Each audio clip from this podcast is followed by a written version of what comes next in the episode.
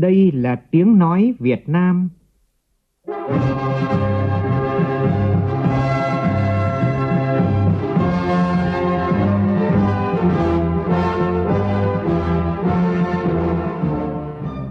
là tiếng nói Việt Nam, phát thanh từ Hà Nội, thủ đô nước Cộng hòa xã hội chủ nghĩa Việt Nam.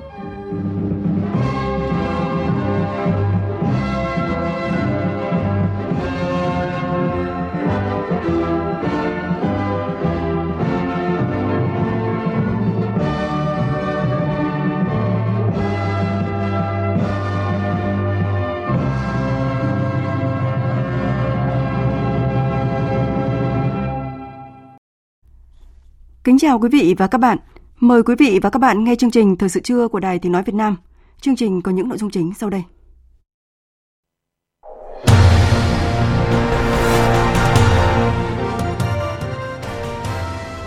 Dự và phát biểu tại đối thoại doanh nghiệp Việt Nam Singapore nhân chuyến thăm cấp nhà nước tới Singapore, Chủ tịch nước Nguyễn Xuân Phúc nhấn mạnh, doanh nghiệp hai nước cần có những hành động cụ thể, thiết thực và xứng đáng để đóng góp vào mối quan hệ đối tác chiến lược giữa hai bên. Tại diễn đàn, doanh nghiệp hai nước đã trao các văn kiện hợp tác với tổng số vốn lên đến 11 tỷ đô la Mỹ. Số dư quỹ bình ổn xăng dầu đến nay còn 900 tỷ đồng. Bộ Tài chính khẳng định quỹ vẫn là công cụ chủ yếu để quản lý giá xăng dầu trong bối cảnh giá thế giới liên tục tăng cao. Trong phần tin quốc tế, Nga phủ quyết dự thảo nghị quyết của Hội đồng Bảo an Liên Hợp Quốc về vấn đề Ukraine. Giữa lúc căng thẳng, những tia hy vọng đầu tiên về một cuộc đàm phán giữa Nga và Ukraine đã xuất hiện.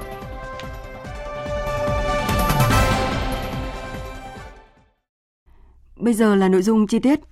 Thưa quý vị và các bạn, dự và phát biểu tại đối thoại doanh nghiệp Việt Nam Singapore vào chiều tối qua, nhân chuyến thăm cấp nhà nước tới Singapore, Chủ tịch nước Nguyễn Xuân Phúc nhấn mạnh, hai nước hướng tới kỷ niệm 50 năm thiết lập quan hệ ngoại giao, 10 năm đối tác chiến lược vào năm 2023. Do đó, doanh nghiệp hai nước cần có những hành động cụ thể, thiết thực và xứng đáng để đóng góp vào mối quan hệ này. Tại diễn đàn, các doanh nghiệp hai nước đã trao các văn kiện hợp tác với tổng số vốn lên đến 11 tỷ đô la Mỹ. Đối thoại có sự tham dự của đông đảo doanh nghiệp hai nước trong các lĩnh vực cảng biển, đô thị thông minh, năng lượng sạch và tái tạo, phát triển xanh, bền vững và kinh tế số. Phản ánh của phóng viên Vũ Dũng. Câu hỏi mà các doanh nghiệp Singapore nêu lên tại buổi đối thoại là tầm nhìn phát triển của Việt Nam trong 10 năm tới, vai trò trung tâm sản xuất, khu vực và thế giới của Việt Nam, lộ trình thực hiện các cam kết về biến đổi khí hậu. Các nhà đầu tư Singapore cho rằng với việc Việt Nam thực hiện các cam kết như COP26 sẽ là cơ hội cho các nhà đầu tư Singapore vì phát triển năng lượng sạch, tái tạo, phát triển nền kinh tế xanh, bền vững là thế mạnh của doanh nghiệp Singapore. Chủ tịch nước Nguyễn Xuân Phúc đã giao các bộ trưởng, các bộ, lãnh đạo các địa phương dự đối thoại trực tiếp trả lời các câu hỏi của các nhà đầu tư Singapore. Phát biểu tại đối thoại, Chủ tịch nước Nguyễn Xuân Phúc nhấn mạnh đến vai trò quan trọng của doanh nghiệp trong triển khai các chiến lược hợp tác hai nước, nhất là triển khai các hình thái hợp tác mới.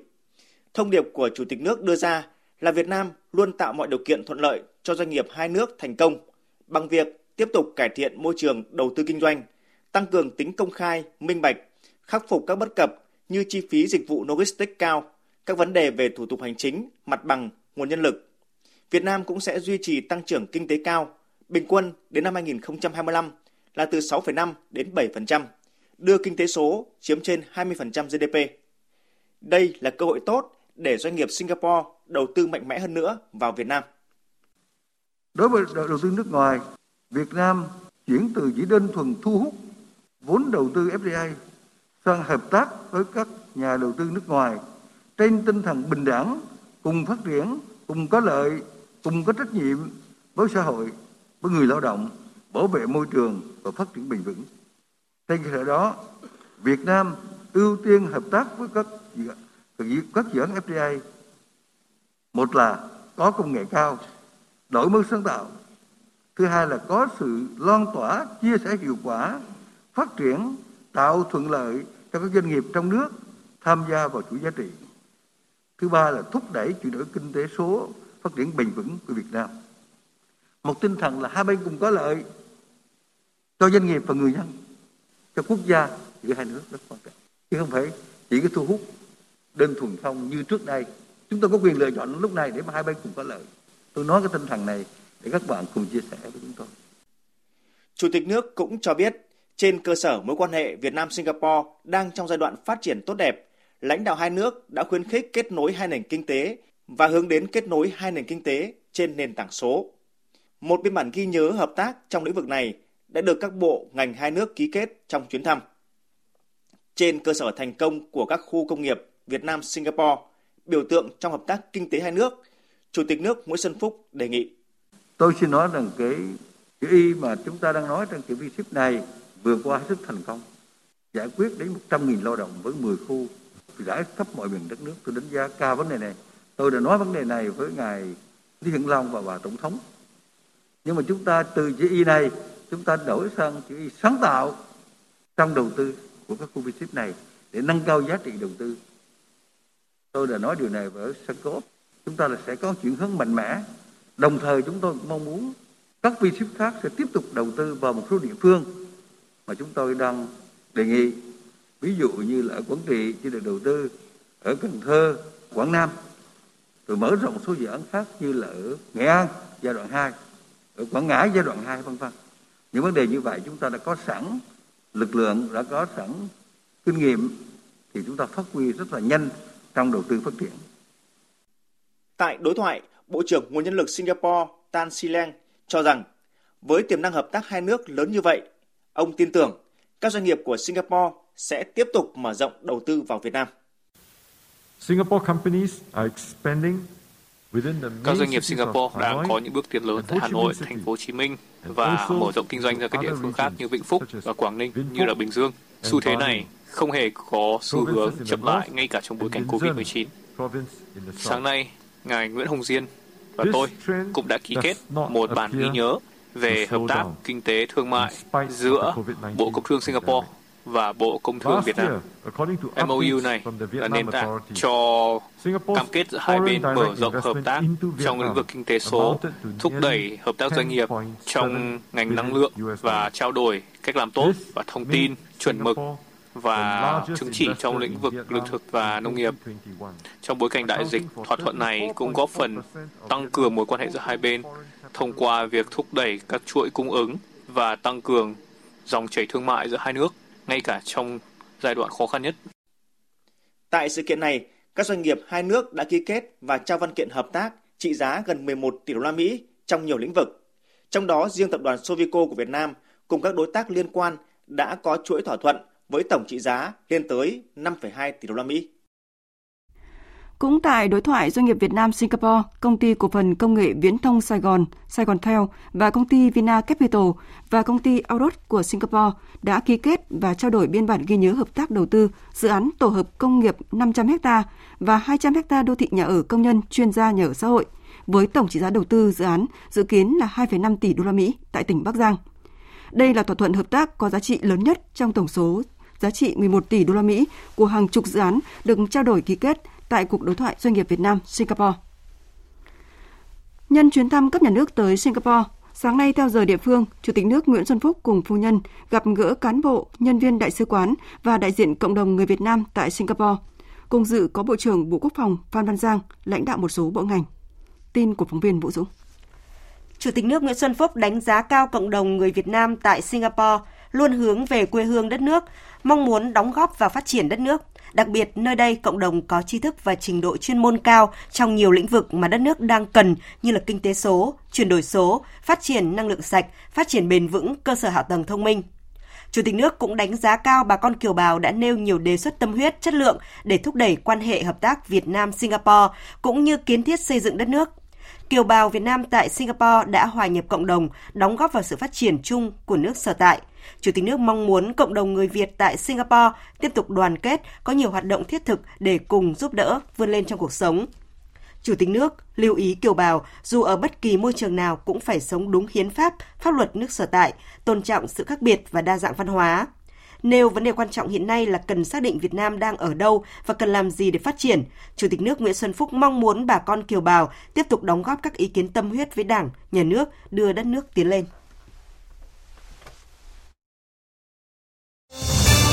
Thời sự VOV nhanh, tin cậy, hấp dẫn.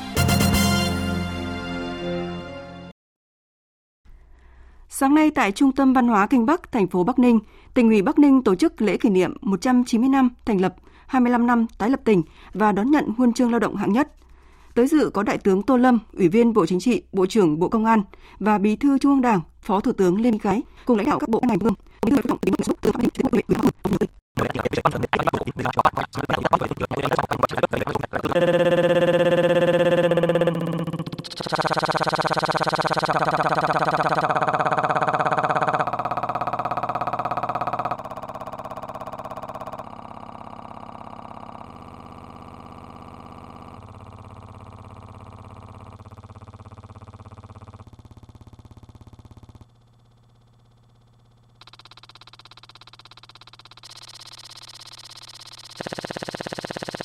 tặng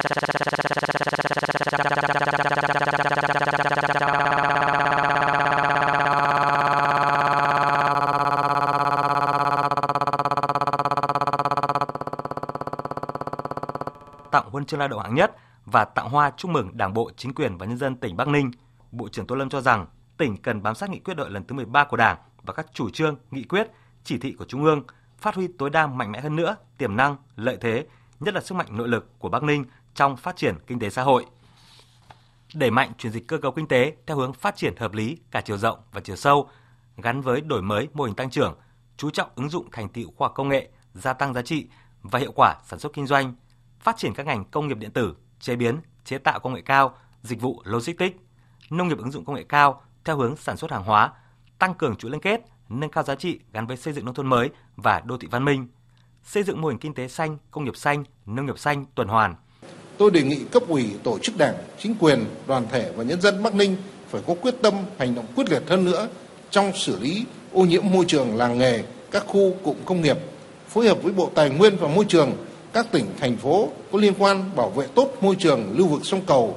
Không thể để sông Cầu như Nguyệt, con sông đã gắn bó bao đời với người dân Kinh Bắc, với những chiến công hiển hách của dân tộc, đã thấm sâu vào thơ ca, dân ca quan họ nổi tiếng bị ô nhiễm. Mỗi hành động, việc làm, hành động bảo vệ môi trường hôm nay sẽ để lại cho con cháu chúng ta mai sau một cuộc sống tốt đẹp hơn. Bộ trưởng Tô Lâm cũng yêu cầu tỉnh Bắc Ninh cùng với phát triển kinh tế phải hết sức chăm lo bảo tồn, phát huy các giá trị di sản văn hóa lịch sử, truyền thống văn hóa cao đẹp của vùng quê Kinh Bắc để xây dựng con người Bắc Ninh văn minh, thanh lịch, đồng thời coi trọng phát triển giáo dục đào tạo, tập trung phát triển nguồn nhân lực con người, nhất là nguồn nhân lực chất lượng cao, đầu tư nhiều hơn cho khoa học công nghệ, đáp ứng yêu cầu công nghiệp hóa, hiện đại hóa của đất nước nhằm ghi nhận những đóng góp thầm lặng của các thầy thuốc, đặc biệt là tôn vinh, tri ân những tấm gương của đội ngũ y bác sĩ, nhân viên y tế trong công tác phòng chống dịch COVID-19. Sáng nay, Thành ủy, Hội đồng nhân dân, Ủy ban nhân dân, Ủy ban Mặt trận Tổ quốc Việt Nam thành phố Hồ Chí Minh tổ chức lễ đón nhận các hình thức khen thưởng cấp nhà nước và họp mặt kỷ niệm Ngày thầy thuốc Việt Nam. Tin của phóng viên thường trú tại thành phố Hồ Chí Minh. Phát biểu tại buổi lễ, Bí thư Thành ủy Thành phố Hồ Chí Minh Nguyễn Văn Nên cho biết, ngành y tế thành phố đã trải qua một năm đầy khó khăn, thử thách khi ứng phó với làn sóng dịch COVID-19 lần thứ tư. Trước bối cảnh dịch bệnh, toàn bộ ngành y tế đã xông pha ra tuyến đầu chống dịch, gác lại những nỗi niềm riêng vì mục tiêu bảo vệ sức khỏe cho người dân. Theo Bí thư Thành ủy Thành phố Hồ Chí Minh, đại dịch bùng phát cũng bộc lộ một số khiếm khuyết bất cập. Vì vậy, ngay khi dịch bệnh được kiểm soát, thành phố đã khẩn trương triển khai kế hoạch tổng thể phòng chống dịch COVID-19 và phục hồi phát triển kinh tế xã hội, trong đó xác định chiến lược y tế là trụ cột. Dịch bệnh cũng là bài học về tổ chức hệ thống y tế theo hướng gần dân, nâng cao khả năng nghiên cứu, dự báo về dịch bệnh. Tại buổi lễ, Ủy ban nhân dân thành phố đã trao tặng cờ thi đua của chính phủ cho hai tập thể gồm Bệnh viện Hùng Vương và Trung tâm Kiểm soát bệnh tật Thành phố Hồ Chí Minh, tặng huân chương lao động hạng nhất cho một tập thể, huân chương lao động hạng nhì cho một tập thể, một cá nhân, huân chương lao động hạng 3 cho 7 tập thể, hai cá nhân, 139 bằng khen của Thủ tướng Chính phủ, truy tặng hai huân chương lao động hạng 3 được nhận bằng khen của Thủ tướng Chính phủ với những thành tích xuất sắc trong công tác phòng chống dịch COVID-19. Bác sĩ Nguyễn Thị Thu Hà, Phó Giám đốc Bệnh viện Nhi Đồng thành phố chia sẻ. Thật ra thì tập thể à, các bác sĩ thì ai cũng đều xứng đáng để được nhận những bằng khen. Tôi chỉ là một người đại diện thôi. Còn thật ra thì những cái bạn mà trực tiếp đứng ở tuyến đầu, những cái bạn bác sĩ trẻ, những cái bạn điều dưỡng trẻ, những bạn đó là thực sự là cống hiến hết sức mình trong cái giai đoạn mà phòng chống dịch. Thì đây là một cái niềm ờ, vinh dự cũng như là một cái sự ghi nhận, trân trọng, tri ân từ phía lãnh đạo của các cấp của nhà nước cũng như là của ủy ban nhân dân thành phố. Trước đó, lễ vinh danh và trao giải thưởng Phạm Ngọc Thạch cho 80 thầy thuốc trẻ tiêu biểu nhân kỷ niệm Ngày Thầy thuốc Việt Nam diễn ra tối qua do Thành đoàn Thành phố Hồ Chí Minh tổ chức. Phóng viên Minh Thắm đưa tin. Từ 104 hồ sơ đề cử của 36 cơ sở y tế trên địa bàn thành phố Hồ Chí Minh, Hội đồng bình chọn đã thẩm định và chọn ra 80 gương điển hình, gồm 46 y bác sĩ, 14 điều dưỡng và 30 nhân viên y tế để trao giải thưởng Phạm Ngọc Thạch lần thứ 8.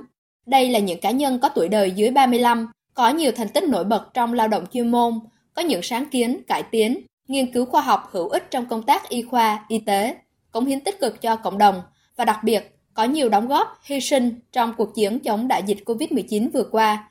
Trong đó có nhiều cá nhân đã có 4 đến 5 năm liền được vinh danh ở giải thưởng này. Họ đều là những cán bộ trẻ nòng cốt tại các bệnh viện của thành phố. Là một trong số các gương điển hình được trao giải thưởng Phạm Ngọc Thạch lần thứ 8 này, bác sĩ Nguyễn Ngọc Sang, bí thư đoàn của Bệnh viện Truyền máu huyết học thành phố Hồ Chí Minh bày tỏ. Sứ mệnh của người chiến sĩ áo trắng có thể nói là một cái sự nghiệp chiến đấu suốt đời.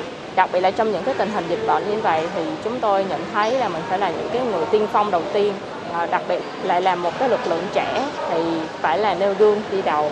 Thì nếu như vậy thì các các bạn thế hệ trẻ tiếp theo sẽ lấy đó làm gương để cùng cố gắng phát triển đặc biệt là trong nghề y.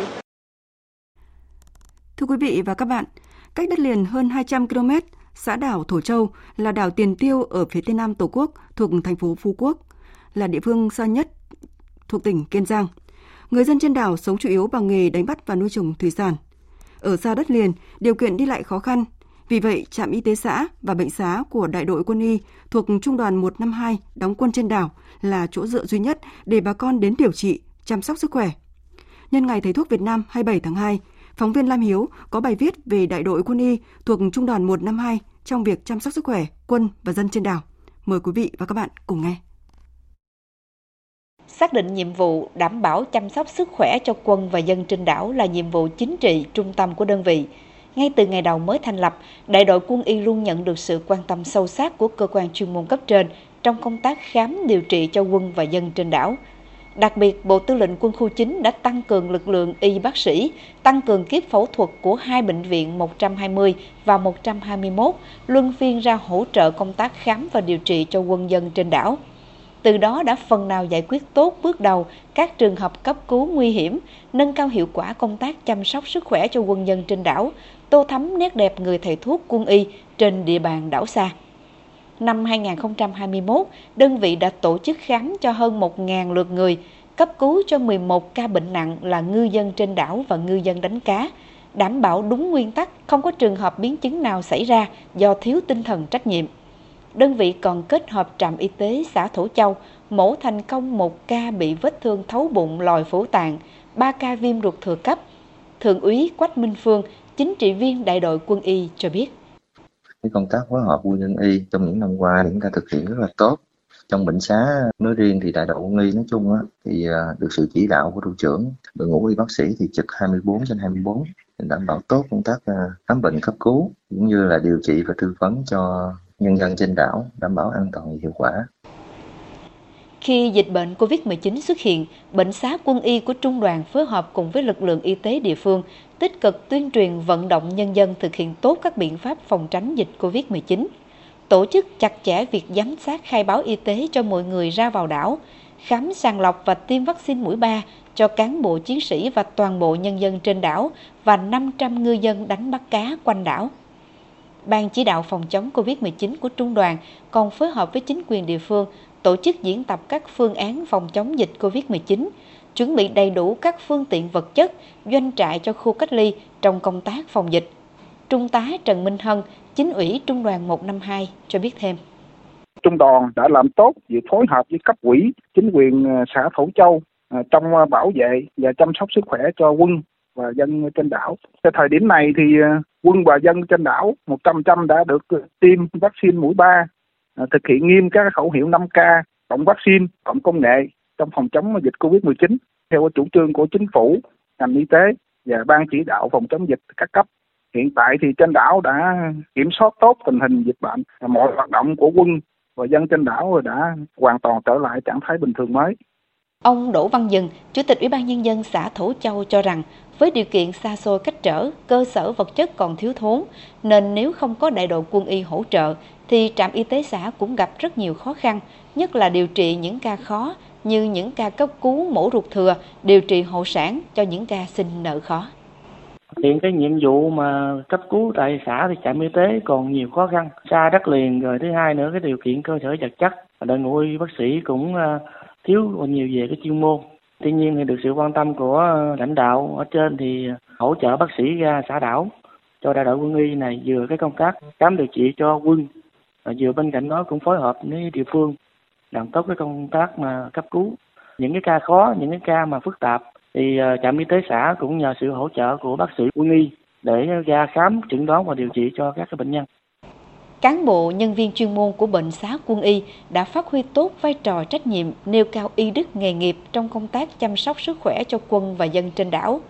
Trong cuộc chiến phòng chống dịch COVID-19 thì tinh thần chiến đấu của những chiến sĩ áo trắng, trong đó có đội ngũ y bác sĩ thuộc đại đội quân y Trung đoàn 152 được phát huy cao độ, để lại nhiều hình ảnh, tình cảm tốt đẹp trong lòng nhân dân trên đảo. Phóng viên Vũ Lợi đưa tin, sáng nay, Ban chỉ đạo vận động hiến máu tình nguyện tỉnh Điện Biên tổ chức Ngày hội Xuân Hồng. Với thông điệp hiến giọt máu đào, trao đời sự sống. Ngày hội được tổ chức nhằm góp phần khắc phục tình trạng khan hiếm máu dịp sau Tết Nguyên đán, đặc biệt là sau thời gian phải hạn chế các hoạt động hiến máu tình nguyện do dịch bệnh COVID-19. Với hơn 300 người đăng ký hiến máu, dự kiến trong ngày hôm nay, ban tổ chức sẽ tiếp nhận hơn 220 đơn vị máu.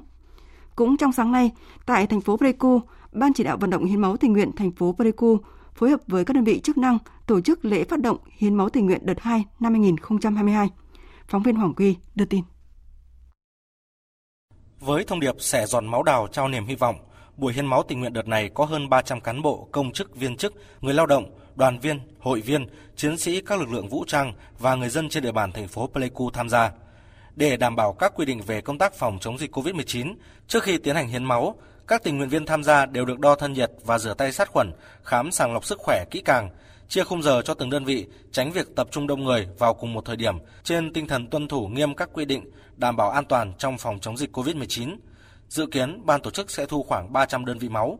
Chị Võ Thị Quỳnh Trâm, Phó Bí thư Đoàn phường Tây Sơn, thành phố Pleiku chia sẻ. Lần này á, là lần hiến máu thứ 12 của mình. Mình lúc nào cũng trong tâm thái là muốn ủng hộ cái dòng máu này, giúp đỡ được những người trong trường hợp khó khăn, trong trường hợp nguy cấp. Cũng mong là qua chương trình hiến máu tình nguyện lễ phát động đợt một này thì à, thu hút được nhiều đoàn viên hơn nữa, cũng như là các mạnh thường quân nhiều hơn nữa.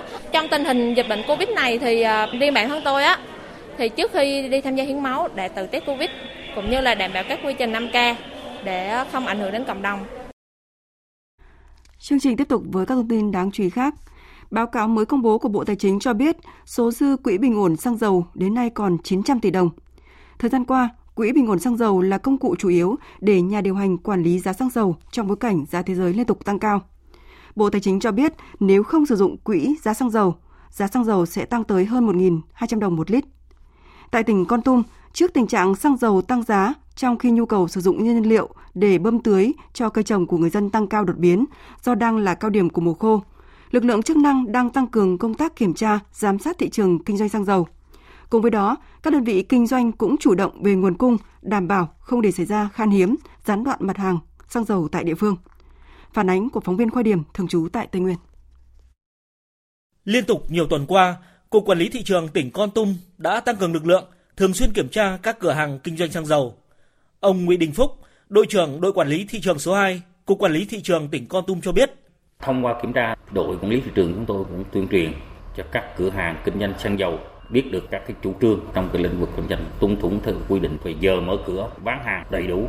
Nếu như ngưng kinh doanh phải có thông báo bằng văn bản cho cơ quan chức năng. Qua kiểm tra thời gian gần đây đội quản lý trường chúng tôi đã chưa phát hiện cái trường hợp nào vi phạm về cái lĩnh vực kinh doanh xăng dầu. Xăng dầu trên địa bàn tại ba huyện đầy đủ đảm bảo phục vụ cho người dân tại địa bàn tỉnh Con Tum chi nhánh xăng dầu Con Tum thuộc công ty trách nhiệm hữu hạn một thành viên xăng dầu Bắc Tây Nguyên chiếm phần lớn thị phần với khoảng 60%. Đơn vị này hiện có 29 cửa hàng kinh doanh. Ông Võ Duy Tuấn, giám đốc chi nhánh xăng dầu Con Tum cho biết, tổng sức chứa của các cửa hàng đạt trên 2.300 mét khối. Bình quân mỗi tháng, đơn vị bán ra khoảng 6.500 mét khối xăng dầu. Riêng trong tháng 1 vừa qua, sản lượng bán ra tăng lên 8.000 mét khối.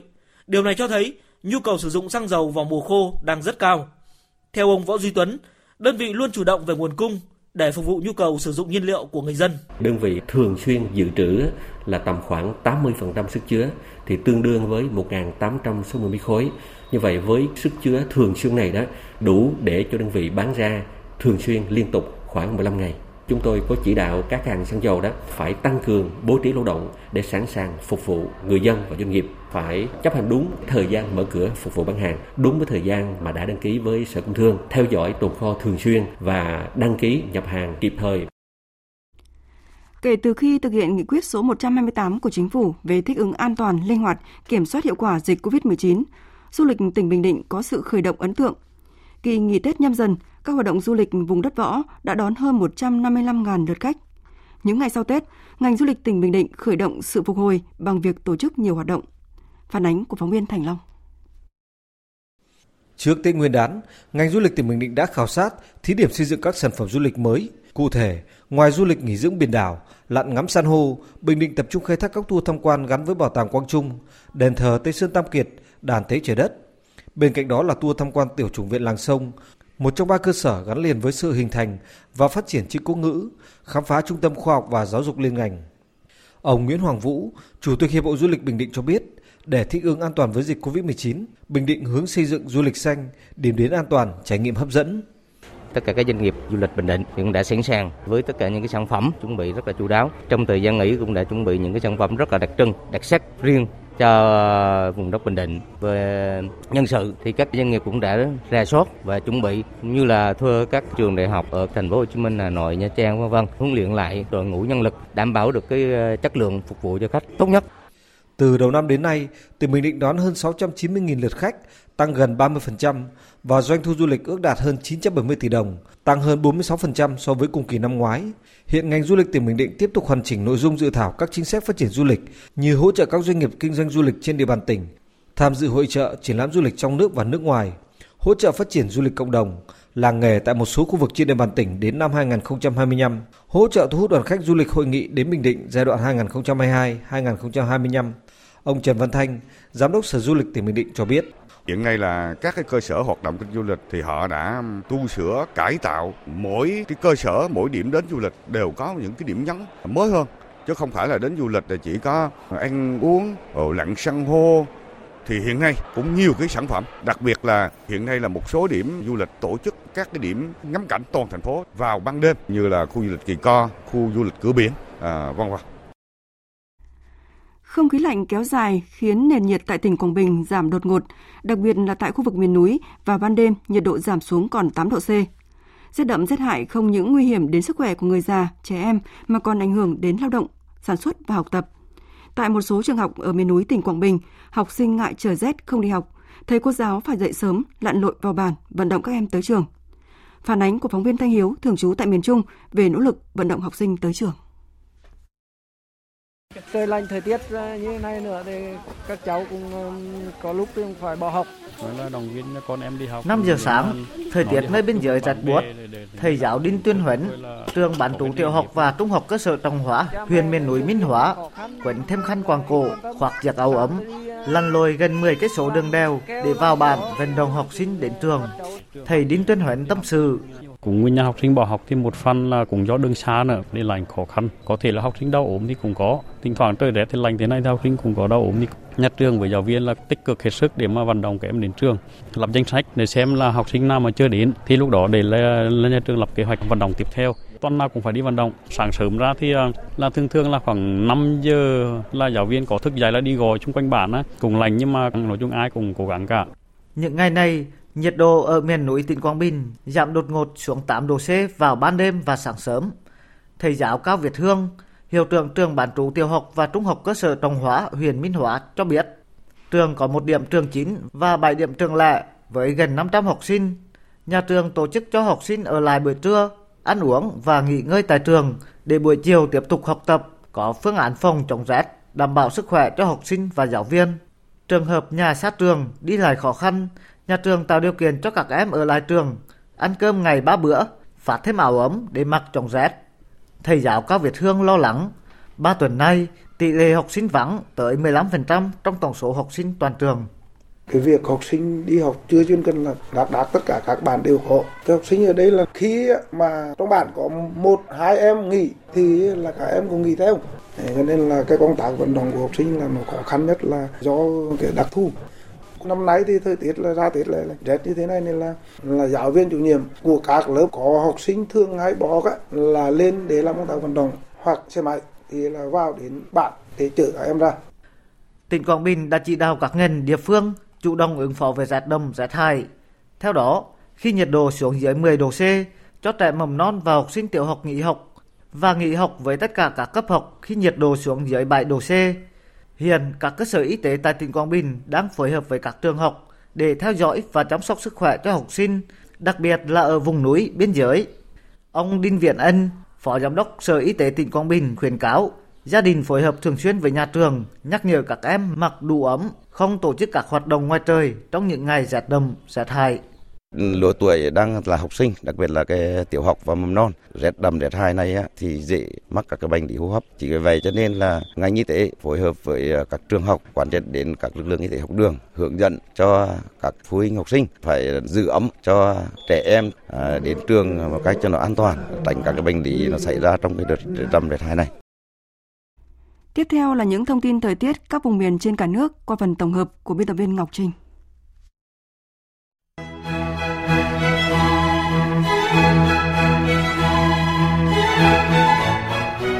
Trung tâm Dự báo Khí tượng Thủy văn Quốc gia cho biết, sau những ngày rét đậm rét hại, các tỉnh Bắc Bộ có thời tiết nắng ấm, nhiệt độ tiếp tục gia tăng. Trong ngày hôm nay, Bắc Bộ ít mưa, sáng sớm có sương mù, khoảng trưa chiều trời nắng ấm, trời rét đậm về đêm. Thời tiết Hà Nội và các tỉnh Đông Bắc Bộ, nhiệt độ ban ngày cao nhất phổ biến trong khoảng 21 đến 22 độ. Còn tại các tỉnh Tây Bắc Bộ, nền nhiệt độ thấp nhất trong khoảng 10 đến 12 độ C. Ban ngày trời nắng, nhiệt độ cao nhất phổ biến trong khoảng từ 18 đến 20 độ. Trong khi đó, các tỉnh Tây Nguyên và Nam Bộ dự báo trong hai ngày cuối tuần sẽ có nắng nóng cục bộ, một số nơi có nhiệt độ trên 33 độ C, đề phòng có mưa rông vào chiều và tối.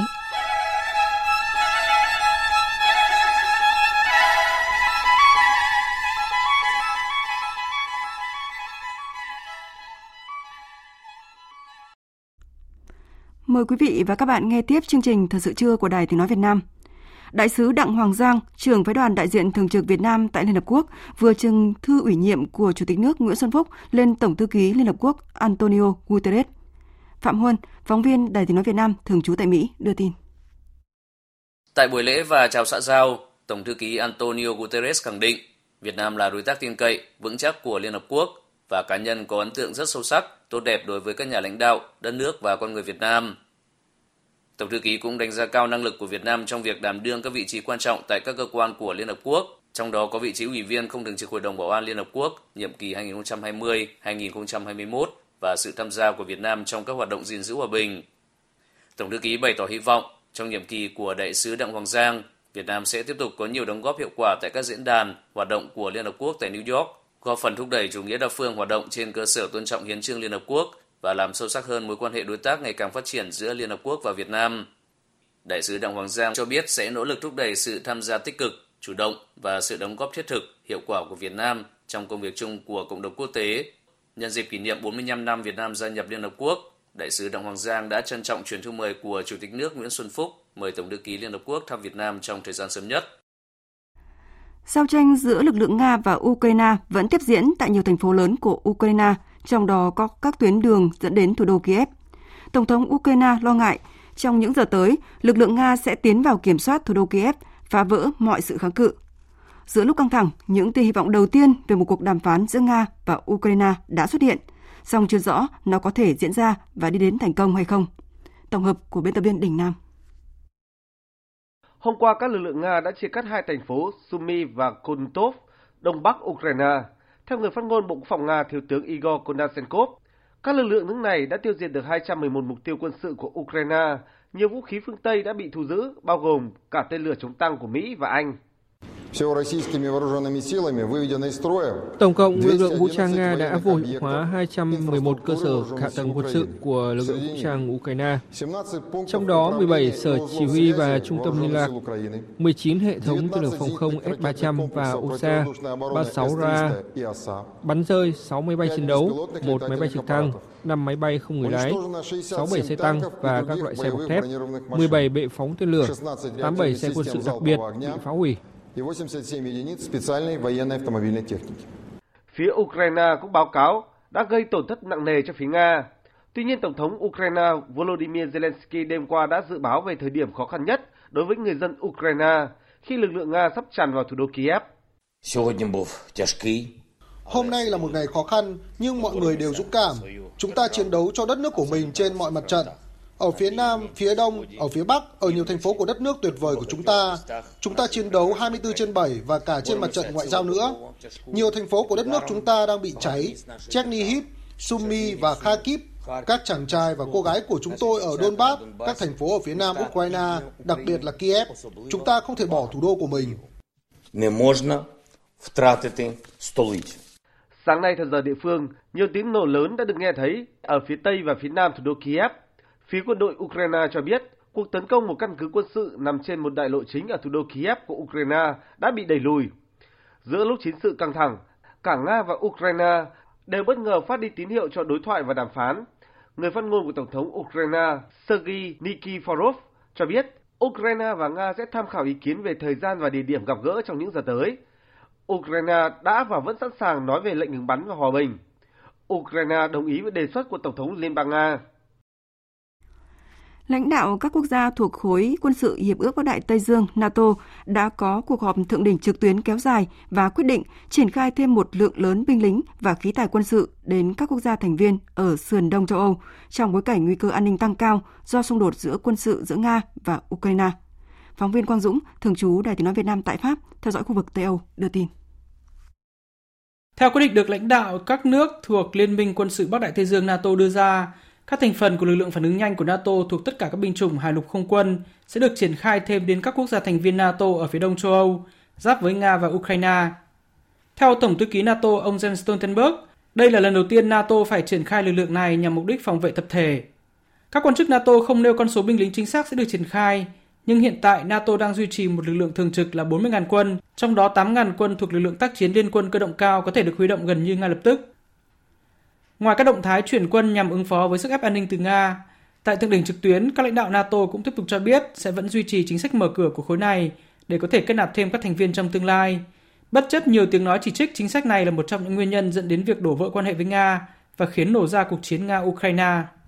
Đối với cuộc chiến hiện nay tại Ukraine, mặc dù đa số các chính trị gia và chính phủ các nước phương Tây lên tiếng chỉ trích Nga mạnh mẽ, nhưng một số học giả và quan chức cũng đã lên tiếng cho rằng cuộc chiến này là minh chứng cho thấy nhiều thiết chế an ninh hiện nay tại châu Âu và trên thế giới đã không còn phù hợp với bối cảnh địa chính trị thế giới mới của thế kỷ 21. Phát biểu sau khi được Tổng thống Pháp Emmanuel Macron mời đến tham vấn trong ngày 25 tháng 2, cựu Tổng thống Pháp ông Nicolas Sarkozy, người đã phản đối mạnh mẽ việc NATO mở rộng thành viên vào năm 2008 cho rằng đã đến lúc thế giới phải thay đổi. Aujourd'hui, plus rien ne marche. L'OTAN, ça fonctionne pas. Le G7, ça ne fonctionne pas. Le G20, dont j'ai voulu la création, ça ne fonctionne pas. Et même l'ONU, qui oscille entre apathie et immobilisme. Nous sommes en 2022. Il est temps d'inventer les institutions qui permettront le multilatéralisme du XXIe siècle. Theo hãng tin Reuters của Anh, Nga đã phủ quyết dự thảo nghị quyết của Hội đồng Bảo an Liên Hợp Quốc về chiến dịch quân sự đặc biệt của Nga tại Ukraine. Dự thảo nghị quyết do Mỹ đề xuất tại cuộc bỏ phiếu, Trung Quốc, Ấn Độ và các tiểu vương quốc Ả Rập Thống Nhất bỏ phiếu trắng, trong khi 11 thành viên còn lại bỏ phiếu ủng hộ. Theo kế hoạch, dự thảo sẽ được đưa ra bỏ phiếu tại Đại hội đồng Liên Hợp Quốc, nhưng chưa rõ thời gian cụ thể. Ngoại trưởng Nhật Bản Yoi Shima và người đồng cấp Mỹ Blinken sáng nay đã điện đàm khoảng 25 phút về tình hình chiến sự giữa Nga và Ukraine. Tại đây, hai bên đã khẳng định hành vi của Nga là đơn phương làm thay đổi hiện trạng bằng quân sự, ảnh hưởng tới trật tự thế giới. Phản ánh của phóng viên Bùi Hùng, thường trú tại Nhật Bản. Hai ngoại trưởng đã phê phán mạnh mẽ hành vi quân sự của Nga tại Ukraine, cho đây là việc vi phạm nghiêm trọng luật pháp quốc tế, xâm phạm đến chủ quyền và toàn vẹn lãnh thổ của Ukraine. Do đó, hai bên đã thống nhất bên cạnh hợp tác với các nước trong nhóm G7 sẽ tăng cường sức ép của đồng minh Nhật Mỹ đối với hành vi của Nga, hướng tới thực hiện khu vực Ấn Độ-Thái Bình Tự Dương tự do và rộng mở. Về phần mình, Ngoại trưởng Hayashi cho biết, ông cũng đã thông báo về việc Nhật Bản đã đưa ra những biện pháp trừng phạt nghiêm khắc riêng đối với Nga, tiếp tục hợp tác với Mỹ và châu Âu trong vấn đề này. Trước đó vào ngày hôm qua, Thủ tướng Kishida Fumio đã công bố uh, bổ sung 3 hạng mục mới của lệnh trừng phạt đối với Nga, trong đó bao gồm đình chỉ cấp thị thực cho một số cá nhân và tổ chức của Nga, đóng băng tài sản do các tổ chức tài chính Nga nắm giữ, kiểm soát xuất khẩu cho các tổ chức liên quan đến quân đội Nga, trong đó có các sản phẩm đa dụng như chất bán dẫn. Bộ Tài chính Nhật Bản thông báo sẽ đóng băng tài sản đối với ba ngân hàng tại Nhật, bao gồm một ngân hàng trực thuộc chính phủ Nga và một ngân hàng được có cho là có quan hệ chặt chẽ với quân đội của Nga. Cơ quan tị nạn của Liên Hợp Quốc cho biết ước tính đã có hàng nghìn người Ukraine đang chạy trốn khỏi nước này để đến các quốc gia láng giềng, chủ yếu là Moldova và Romania sau khi chiến sự nổ ra ở Ukraine. Hải Đăng, phóng viên Đài tiếng nói Việt Nam, thường trú tại Đông Âu, đưa tin.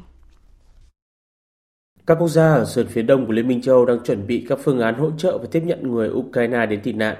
Hiện tại, một số các quốc gia đã thiết lập các điểm tiếp nhận và gửi quân tới biên giới để hỗ trợ, bao gồm Ba Lan, Hungary, Slovakia và Romania, là những quốc gia có chung đường biên giới trên bộ với Ukraine.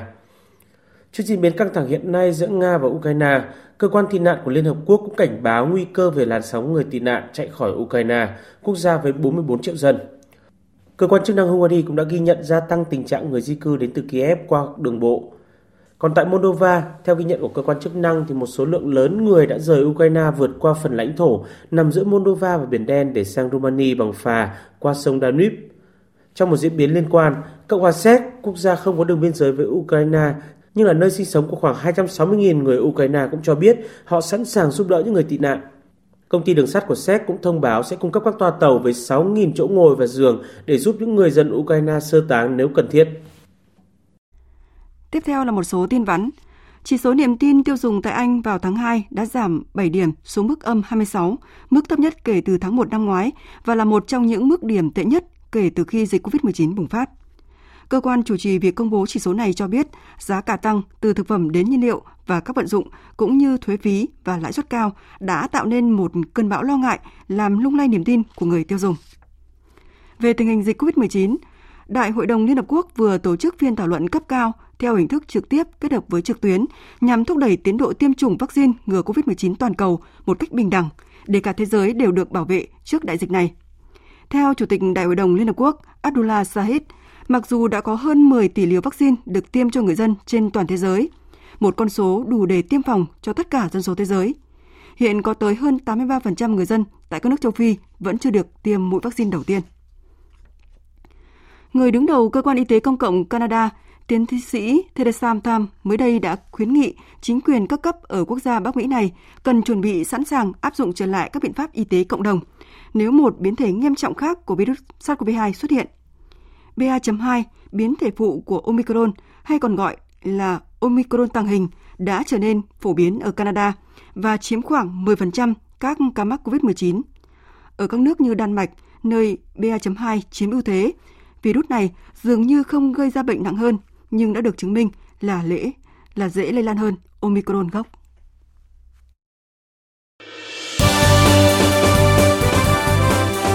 Thời sự tiếng nói Việt Nam Thông tin nhanh Bình luận sâu Tương tác đa chiều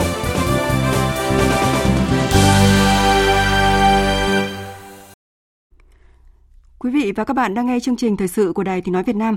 Như thường lệ, chương trình thời sự trưa thứ bảy hàng tuần, biên tập viên Đài Tiếng Nói Việt Nam sẽ điểm lại những con số, những phát ngôn ấn tượng.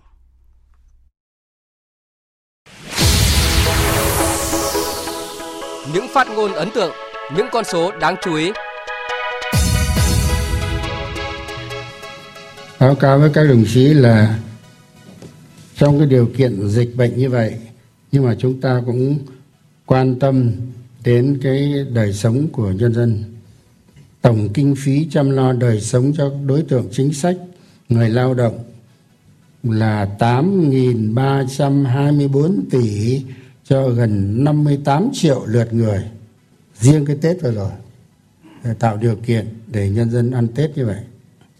Tiêu cực cũng có giảm bớt Tổng Bí thư Nguyễn Phú Trọng cho biết như vậy trong cuộc gặp mặt của Bộ Chính trị với các đồng chí nguyên lãnh đạo Đảng, Nhà nước qua các thời kỳ.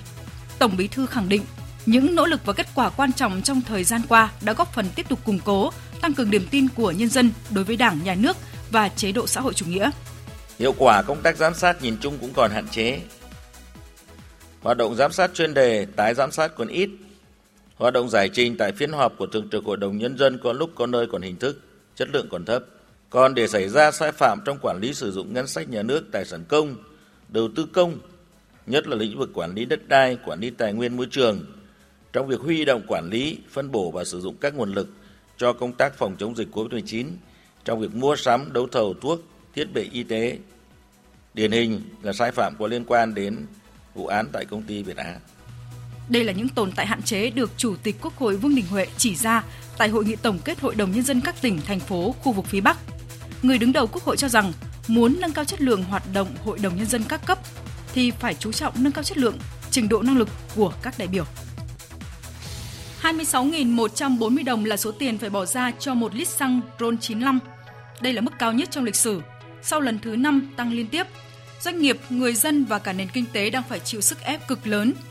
Trả lời báo chí, Bộ trưởng Bộ Tài chính Hồ Đức Phước cho biết, dù mức giá cao kỷ lục nhưng vẫn còn thấp so với nhiều nước khác.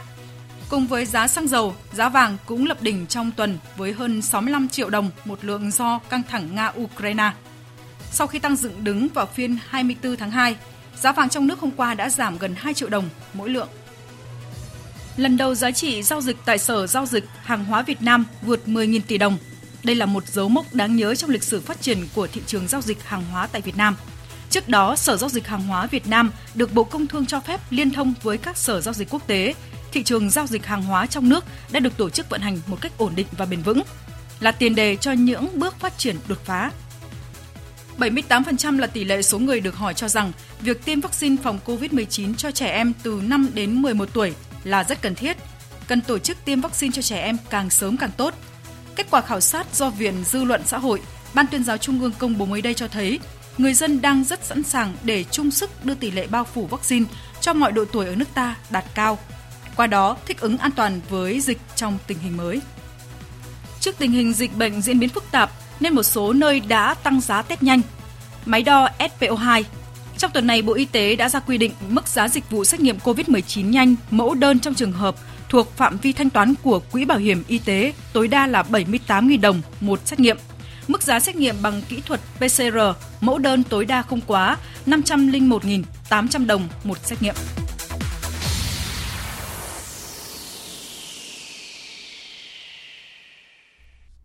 Tiếp tục chương trình thời sự trưa nay sẽ là trang tin thể thao.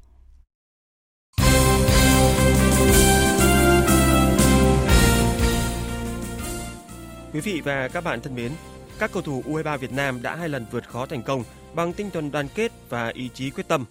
Và phía trước là thử thách cuối cùng mang tên Thái Lan. Ở vòng bảng, dù không có đủ lực lượng, U23 Việt Nam vẫn giành chiến thắng trước U23 Thái Lan với tỷ số 1-0. Tuy nhiên, tính chất của trận chung kết hoàn toàn khác đó là chưa kể đoàn quân của huấn luyện viên Đinh Thế Nam còn rơi vào tình thế khó khăn hơn về lực lượng. Rất may sau khi được ban tổ chức test lại, ba cầu thủ đã có kết quả âm tính và đủ điều kiện đăng ký cho trận chung kết gồm trung vệ Đức Mạnh, tiền vệ Mạnh Quỳnh và tiền vệ đội trưởng Dụng Quang Nhỏ Như vậy, huấn luyện viên Đinh Thế Nam có 16 cầu thủ cho trận đấu gặp U23 Thái Lan. Dù có đủ lực lượng tham gia trận chung kết, nhưng thách thức trước mắt của U23 Việt Nam vẫn là rất lớn các học trò của huấn luyện viên Đinh Thế Nam chỉ có chưa đầy 48 giờ để phục hồi sau khi chơi một trận đấu kéo dài 120 phút. Vì vậy, thể lực là một bất lợi lớn đối với U23 Việt Nam khi bước vào trận chung kết. Tinh thần quyết tâm, không bỏ cuộc và khao khát thể hiện bản thân của các cầu thủ trẻ là thứ duy nhất để có thể giúp U23 Việt Nam quên đi mệt mỏi. Trước trận đấu, huấn luyện viên Đinh Tiến Nam nhấn mạnh chắc chắn Thái Lan đã rút ra nhiều bài học ở trận thua tại vòng bảng. Vì thế, U23 Việt Nam tiếp tục phải chiến đấu với 200% sức lực để bước lên ngôi cao nhất ở giải Đông Nam Á. Với đội Thái Lan thì đương nhiên là tôi đánh giá rất cao về cái lối chơi của đội Thái Lan và tôi đã tìm hiểu kỹ được đội Thái Lan.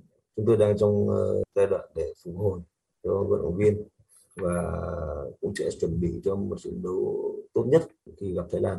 Hiện tại tất cả các vận động viên của tôi mang cái tinh thần đoàn kết và luôn luôn là giữ cái gọi là khát vọng chiến thắng. Đấy là cái mà chúng tôi hiện tại đang có. Trận chung kết U23 Đông Nam Á giữa Việt Nam và Thái Lan sẽ diễn ra vào lúc 19 giờ 30 phút tối nay, ngày 26 tháng 2. Còn vào chiều ngày hôm qua 25 tháng 2, giải bóng đá vô địch quốc gia V-League 2022 đã khởi tranh với 3 cặp đấu trong khuôn khổ vòng 1 và cả 3 đội chủ nhà đều phải đón nhận thất bại trong lượt trận giao quân. Trên sân nhà Quy Nhơn, với lực lượng chắp vé khi có đến 16 cầu thủ dính Covid-19, câu lạc bộ Bình Định vẫn thi đấu rất ổn và có nhiều cơ hội hơn trong cuộc đón tiếp câu lạc bộ Viettel. Nhưng sự thiếu may mắn khiến họ không thể chiến thắng, đành chịu thua với tỷ số chung cuộc 0-2. Sau trận đấu, trung vệ Bùi Tiến Dũng, người mang về bàn thắng mở tỷ số cho câu lạc bộ Viettel chia sẻ. Chiến thắng rất là quan trọng ờ, và ờ, cảm cảm xúc cảm xúc của Dũng bây giờ hiện tại rất là vui ờ, sau khi một quãng thời gian nghỉ rất là dài và toàn đội đã hôm nay có một trận mở màn hoàn thành mục tiêu của toàn đội. Trước trận đấu thì cả hai đội đều có những ca dính Covid rất là đáng tiếc nhưng Viettel đã có những chuẩn bị tốt và hôm nay toàn đội đã hoàn thành tốt nhiệm vụ của mình hôm nay chiến thắng thì xứng đáng cho Viettel. Ở trận đấu diễn ra cùng giờ, Rimario đã ghi bàn thắng duy nhất giúp câu lạc bộ Hải Phòng giành trọn vẹn 3 điểm trên sân Hồng Lĩnh Hà Tĩnh còn bàn thắng đầu tiên của V-League 2022 thuộc về cầu thủ Mohamed Adubasit giúp Sông Lam Nghệ An đánh bại chủ nhà BKM Bình Dương với tỷ số 1-0. Với các kết quả này, Viettel tạm chiếm ngôi đầu bảng với cùng 3 điểm như Sông Lam Nghệ An và Hải Phòng, nhưng xếp trên nhờ hơn chỉ số phụ.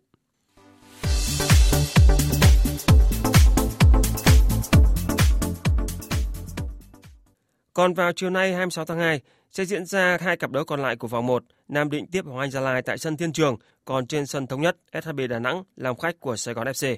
Hoàng Anh Gia Lai được đánh giá là một trong những đội bóng đáng xem ở V-League 2022. Mùa giải năm ngoái, đoàn quân của huấn luyện viên Kia Tisak trình diễn lối chơi đẹp mắt hiệu quả và dẫn đầu bảng xếp hạng sau 12 vòng. Rất tiếc cho đội bóng phố núi khi họ đang hừng khí thế và có cơ hội vô địch thì giải đấu phải hủy do dịch Covid-19. Ở mùa bóng năm nay, câu lạc bộ Hoàng Anh Gia Lai chi tiền đầu tư mạnh về lực lượng, đặc biệt là ở giải ngoại bình đến từ Brazil. Dù vậy, những thử thách lớn vẫn đang chờ đợi phía trước với thầy trò huấn luyện viên Kia Tisak. Câu lạc bộ Nam Định là chướng ngại vật đầu tiên và chưa bao giờ là đối thủ dễ chơi của câu lạc bộ Hoàng Gia Lai. Lực lượng của Nam Định so với mùa giải trước không có nhiều đặc biệt, ngoài sự bổ sung những cầu thủ giàu kinh nghiệm như là Phạm Mạnh Hùng, Đinh Việt Tú và Nguyễn Hữu Định. Tuy nhiên, sự máu lửa của các cầu thủ trẻ và đặc biệt là dưới sức ép tại chảo lửa thiên trường chính là vũ khí đáng sợ của Nam Định FC. Huấn luyện viên Nguyễn Văn Sĩ đặt quyết tâm có được 3 điểm đầu tiên ở mùa bóng mới. Với sân Thiên Trường chúng tôi một trận khai mạc và cộng thêm những sự cổ vũ nhiệt tình của cổ động viên Nam Định và bên cạnh đó là cái sự khao khát của các cầu thủ và chúng tôi rất tự tin là những trận đấu gần đây chúng tôi rất là nhiều cái điểm thuận lợi ở ở sân Thiên Trường này thì không có lý do gì chúng tôi không đặt mục tiêu là 3 điểm của cái trận đấu ờ, khai mạc này. Câu lạc bộ Hoàng Anh Gia Lai được đánh giá cao hơn, nhưng rõ ràng Công Phượng Tuấn Anh và Xuân Trường cùng các đồng đội không thể chủ quan trong chuyến làm khách lần này. Ở cặp đấu còn lại, Sài Gòn FC không còn gây ồn ào trên thị trường chuyển nhượng như những mùa giải trước. Đội chủ sân thống nhất tiếp đón SHB Đà Nẵng được đánh giá cao hơn và đang được dẫn dắt bởi huấn luyện viên Phan Thành Hùng. Dự báo thời tiết Bắc Bộ và khu vực Hà Nội nhiều mây, chiều giảm mây hừng nắng, đêm có mưa nhỏ vài nơi, gió đông bắc đến đông cấp 2, cấp 3, trời rét, nhiệt độ từ 12 đến 21 độ, vùng núi có nơi dưới 10 độ. Khu vực từ Thanh Hóa đến Thừa Thiên Huế nhiều mây, phía Bắc có mưa vài nơi, trưa chiều giảm mây trời nắng, phía Nam có mưa rải rác, gió Bắc đến Tây Bắc cấp 2, cấp 3, trời rét, nhiệt độ từ 14 đến 23 độ. Khu vực từ Đà Nẵng đến Bình Thuận, phía Bắc nhiều mây có mưa rải rác, phía Nam có mây, chiều nắng, chiều tối và đêm có mưa rào và rông vài nơi, gió Đông Bắc cấp 2, cấp 3, phía Bắc trời lạnh. Nhiệt độ từ 19 đến 30 độ. Tây Nguyên và Nam Bộ có mây, chiều nắng, chiều tối và đêm có mưa rào và rông vài nơi, gió Đông Bắc cấp 2, cấp 3.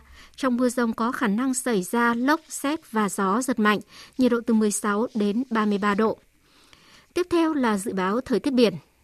Bắc Vịnh Bắc Bộ không mưa, tầm nhìn xa trên 10 km, gió Đông Bắc cấp 4. Nam Vịnh Bắc Bộ có mưa vài nơi, tầm nhìn xa trên 10 km, gió Đông Bắc cấp 4, cấp 5. Vùng biển từ Quảng Trị đến Quảng Ngãi, vùng biển từ Bình Định đến Ninh Thuận, vùng biển từ Bình Thuận đến Cà Mau và từ Cà Mau đến Kiên Giang có mưa rào và rông vài nơi, tầm nhìn xa trên 10 km, gió Đông Bắc cấp 6, giật cấp 8, biển động. Khu vực Biển Đông có mưa vài nơi, tầm nhìn xa trên 10 km, gió Đông Bắc cấp 6, giật cấp 8, biển động. Khu vực quần đảo Hoàng Sa thuộc thành phố Đà Nẵng không mưa, tầm nhìn xa trên 10 km, gió Đông Bắc cấp 6, giật cấp 8, biển động. Khu vực quần đảo Trường Sa, tỉnh Khánh Hòa có mưa rào và rông vài nơi, tầm nhìn xa trên 10 km, gió Đông Bắc cấp 5.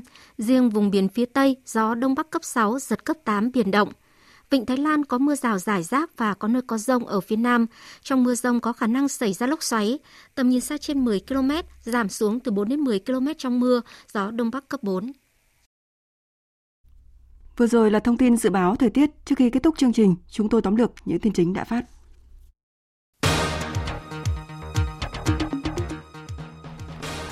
Dự và phát biểu tại đối thoại doanh nghiệp Việt Nam Singapore vào chiều tối qua, nhân chuyến thăm cấp nhà nước tới Singapore, Chủ tịch nước Nguyễn Xuân Phúc nhấn mạnh, hai nước hướng tới kỷ niệm 50 năm thiết lập quan hệ ngoại giao, 10 năm đối tác chiến lược vào năm 2023. Do đó, doanh nghiệp hai nước cần có những hành động cụ thể, thiết thực và xứng đáng để đóng góp vào mối quan hệ này. Tại diễn đàn, các doanh nghiệp hai nước đã trao các văn kiện hợp tác với tổng số vốn lên đến 11 tỷ đô la Mỹ. Báo cáo công bố mới đây của Bộ Tài chính cho biết số dư quỹ bình ổn xăng dầu đến nay còn 900 tỷ đồng. Thời gian qua, quỹ bình ổn xăng dầu là công cụ chủ yếu để nhà điều hành quản lý giá xăng dầu trong bối cảnh giá thế giới liên tục tăng cao. Bộ Tài chính cho biết nếu không sử dụng quỹ bình ổn xăng dầu, giá xăng dầu sẽ tăng tới hơn 1.200 đồng một lít. Sáng nay theo giờ Việt Nam, Hội đồng Bảo an Liên Hợp Quốc đã nhóm họp để bỏ phiếu về một dự thảo nghị quyết yêu cầu Nga rút quân khỏi Ukraine. Tuy nhiên, văn kiện này đã được thông qua. Văn kiện này đã không được thông qua do Nga, một trong năm nước ủy viên thường trực, đã phủ quyết. Giữa lúc chiến sự căng thẳng, cả Nga và Ukraine đều bất ngờ phát đi tín hiệu đối thoại, đàm phán. Người phát ngôn của Tổng thống Ukraine cho biết Ukraine và Nga sẽ tham khảo ý kiến về thời gian và địa điểm gặp gỡ trong vài giờ tới. Ukraine đã và sẵn sàng nói với Nga về một lệnh ngừng bắn và hòa bình. Ukraine đồng ý với đề xuất của Tổng thống Liên bang Nga.